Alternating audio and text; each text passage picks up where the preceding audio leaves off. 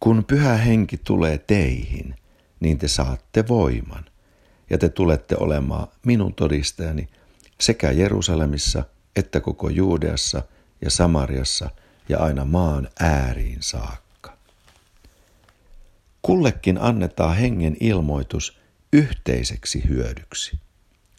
Niin kuin ruumis on yksi ja siinä on monta jäsentä, mutta kaikki ruumiin jäsenet, vaikka niitä on monta, ovat yksi ruumis, niin on Kristuskin, sillä me olemme kaikki yhdessä hengessä kastetut yhdeksi ruumiiksi, olimmepa juutalaisia tai kreikkalaisia, orjia tai vapaita, ja kaikki olemme saaneet juoda samaa henkeä.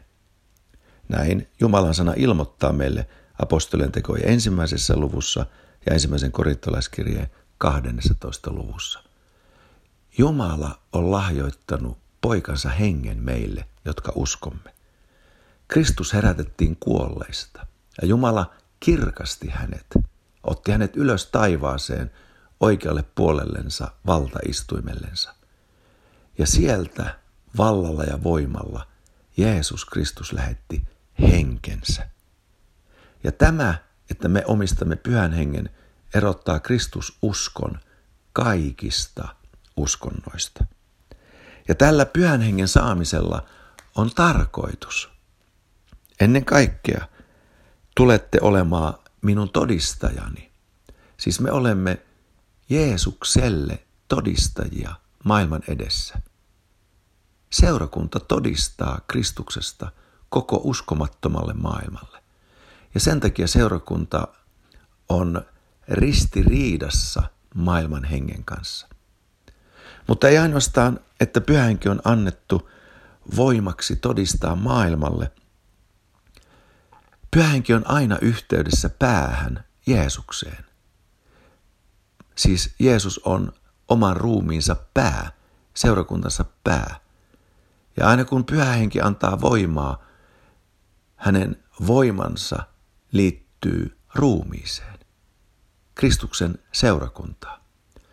Kun Paavali ja Pietari apostolit kutsuivat ihmisiä sisälle pelastukseen Jeesuksessa Kristuksessa, Jeesuksen vastaanottaneet löysivät yhteyden Isä Jumalaan ja pelastuivat synneistänsä. Samalla sekunnilla nämä samat ihmiset saivat yhteyden Kristuksen ruumiiseen maan päällä seurakuntaan. Sama Jeesus-ovi avaa iankaikkisen elämän Jumalan luokse – ja yhteyden Jumalan pojan ruumiiseen seurakuntaan. Kaikki saavat kuulla evankeliumia. Se on Jumalan tahto. Mutta ei kuka tahansa voi olla Kristuksen ruumiin jäsen. Vain uudesti syntyneet, jotka siis ovat tulleet Jumalan yhteyteen Jeesus portin kautta ja ovat tulleet seurakuntaruumiin yhteyteen Jeesus portin kautta. On suuri armo olla osa Kristuksen ruumista. Ja kun pyhä henki täyttää ihmisen, pyhä henki on täyttäessään ihmisen yhteydessä päähän, joka on siis Kristus, seurakuntaruumiin pää. Siksi Raamattu sanoo, meidät on pyhässä hengessä kastettu yhdeksi ruumiiksi. Ja kaikki olemme saaneet juoda samaa henkeä. Jokainen Jumalan lapsi on kutsuttu Jeesuksen todistajaksi maailman edessä ja kutsuttu rakentamaan Kristuksen ruumista.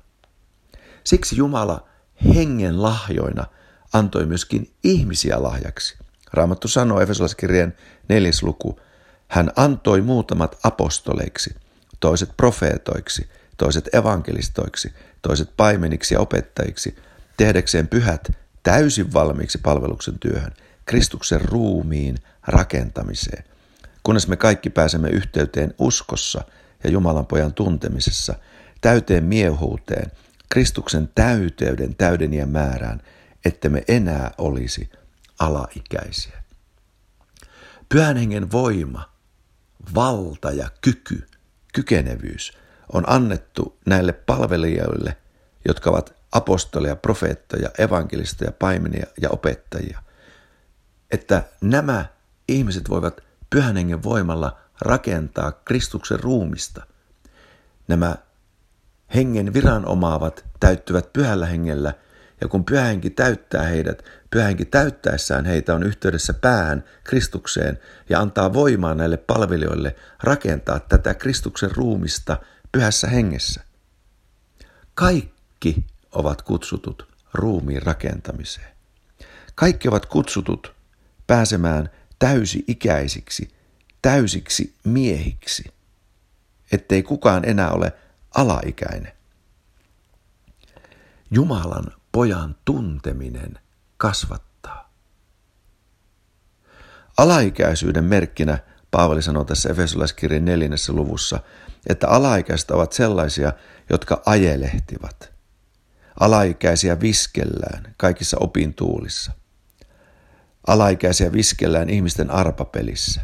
Alaikäisiä viskellään eksytyksen kavallissa juonissa. Mutta täysi-ikäiset,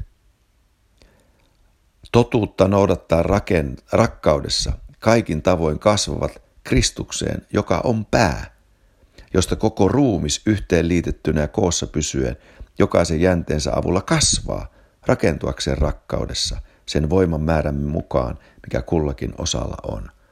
Ja täysi-ikäisyyteen kuuluu pyhä elämä.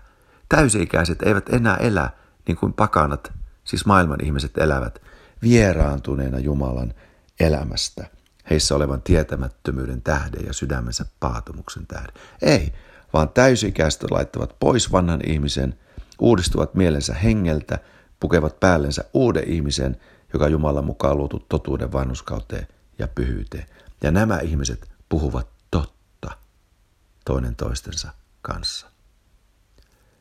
Jumala antakoon sinulle voimaa olla todistaja maailman ihmisten edessä ja rakentaa Kristuksen ruumista, sitä sisarta ja veliä, jonka omilla silmilläsi näet.